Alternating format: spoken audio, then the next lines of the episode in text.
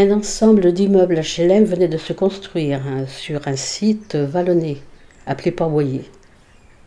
Il y avait des centaines d'arbres de toutes formes, de toute hauteur et couleur. Un environnement incroyablement vert qui m'a tout de suite séduite.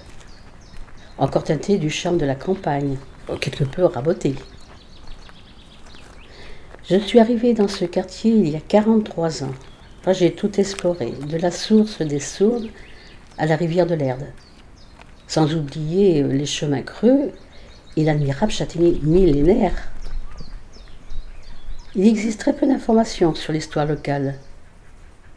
Il y a bien ce châtaignier qui aurait des choses à raconter. Il a traversé tant de siècles. Malgré mon oreille collée à son tronc, il est resté muet. Ah, il va falloir que je mène mon enquête sur l'origine du nom La Source des Sourdes et l'origine du nom rue du Pavoyer, une rue particulièrement longue. Elle débute depuis la route de Paris jusqu'à l'embarcadère de l'Erde. La rivière de l'Erde est l'une des plus belles de France. À l'époque de mon installation dans le quartier, le chemin rocailleux qui longe l'Erde en direction de la ville ne menait nulle part. La promenade était coupée. C'était une impasse et des ronces. Plus tard, il a été construit un magnifique pont en bois sur l'eau le long de la berge, permettant ainsi la continuité du chemin vers la ville. Mais, paraît-il, avec des contestations houleuses de la part des riverains qui n'étaient absolument pas d'accord. Il y a dû avoir des arrangements. Puis l'embarcadère a été construit.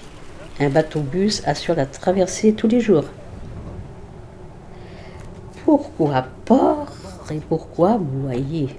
Y avait-il un port avant l'émergence de la cité? Y avait-il un trafic sur l'Erde en lien avec les fermes et les maraîchers?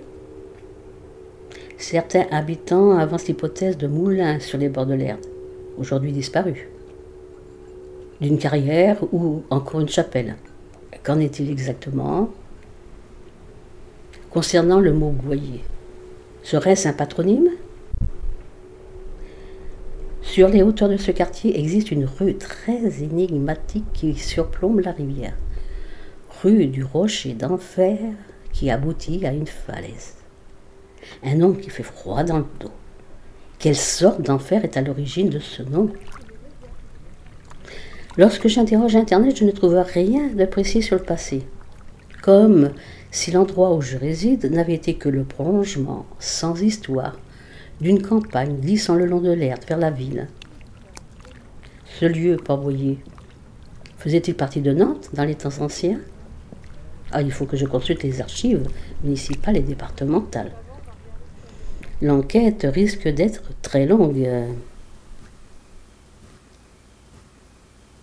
Je regarde le ciel gris et bleu les immeubles blancs, avec ses fenêtres qui regardent dehors, comme des yeux.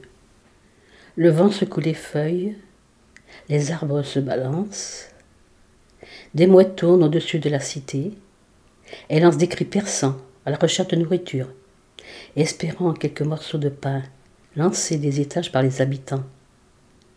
La terre n'est pas seulement un beau décor, un sol sur lequel on marche mécaniquement, c'est aussi une mémoire.